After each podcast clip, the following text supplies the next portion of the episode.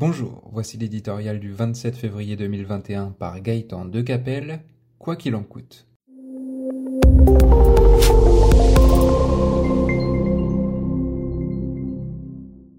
Des dollars comme s'il en pleuvait.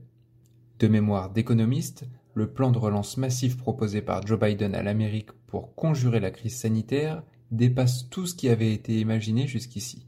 Le nouveau président des États-Unis entame son mandat carnet de chèques au vent, 1900 milliards à distribuer sous forme d'allocations chômage, d'aide au logement, de soutien aux collectivités et aux États, etc., en attendant une seconde salve au printemps. En France, où la dépense publique tient lieu de politique économique, pareille débauche de moyens fait rêver. Aux États-Unis, y compris parmi les amis de Joe Biden et chez les experts, elle suscite de nombreuses questions teintées d'inquiétude. Un tel flot d'argent ne risque-t-il pas de mettre l'économie en surchauffe? D'entraîner une hausse des prix mal maîtrisées De faire remonter les taux d'intérêt En plein sauf-qui-peut économique face à la crise du Covid, on jugera ces préoccupations déplacées.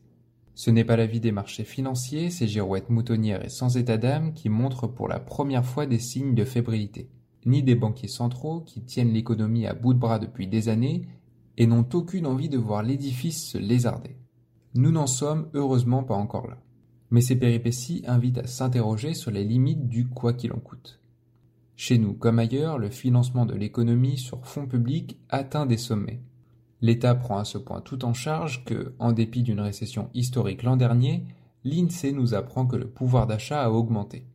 Or, cette pompe d'argent public est alimentée par un recours massif à l'endettement, rendu possible par des taux d'intérêt nuls, voire négatifs. Certains, persuadés que ce miracle de l'argent gratuit est durablement installé dans le temps, poussent à toujours plus de dépenses. Les premiers nuages au-dessus de l'Amérique devraient au contraire inciter à la prudence.